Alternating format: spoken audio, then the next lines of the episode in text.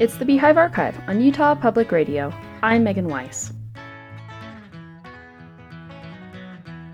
Artists have long idealized labor and land in the American West. But what motivates an artist to paint a haystack? The answer may surprise you. Find out more after this.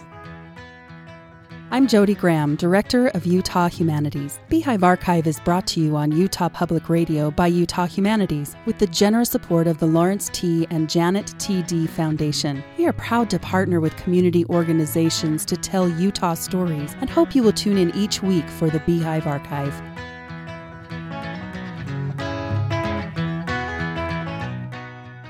Welcome to the Beehive Archive, a two minute look at some of the most pivotal and peculiar events in Utah's history. Utah boasts a long history of talented artists. In fact, some of our state's first settlers studied abroad in the late 19th century academies of France.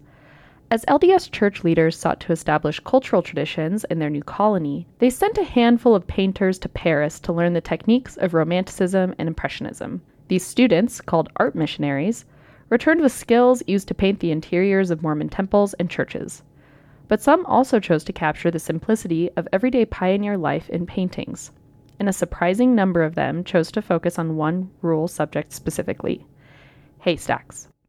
The sun hitting the yellow gold hay, casting shadows, and gleaming through the trees, made haystacks an inspiring subject for many French Impressionists, such as Claude Monet.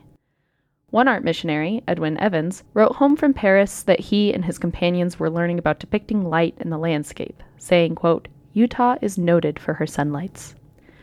For other artists, haystacks represented something more metaphorical. Art missionary John B. Fairbanks felt anxious about being good enough to paint murals for the temple, saying in one letter that the idea made him quake and tremble. In another letter, he confessed that, quote, My inability stares me in the face. Fairbanks was his own harshest critic, but persevered because of his religious beliefs. In one of his paintings of the Utah countryside, diminutive haystacks are laid out before the awe inspiring Wasatch Mountains, representing his small individual shrinking beneath the all consuming nature of God. Even today, haystacks and farm scenes are easy to find in the work of Utah artists.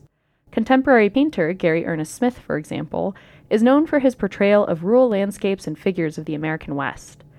His depictions capture his roots as a farmer, but also romanticize rural labor in a way that feels familiar to us because of the work of the 19th century art missionary. These artists attempted to capture the beauty and mystery of Utah's rural landscape. Haystacks offered a subject through which they could focus on the aesthetic and spiritual qualities of light, faith, and heritage. Imbued with meaning, their work is anything but simple depictions of haystacks. This episode of the Beehive Archive was contributed by the Springville Museum of Art.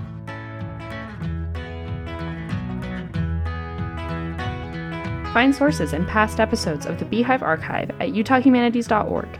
For the Beehive Archive, a production of Utah Humanities, I'm Megan Weiss.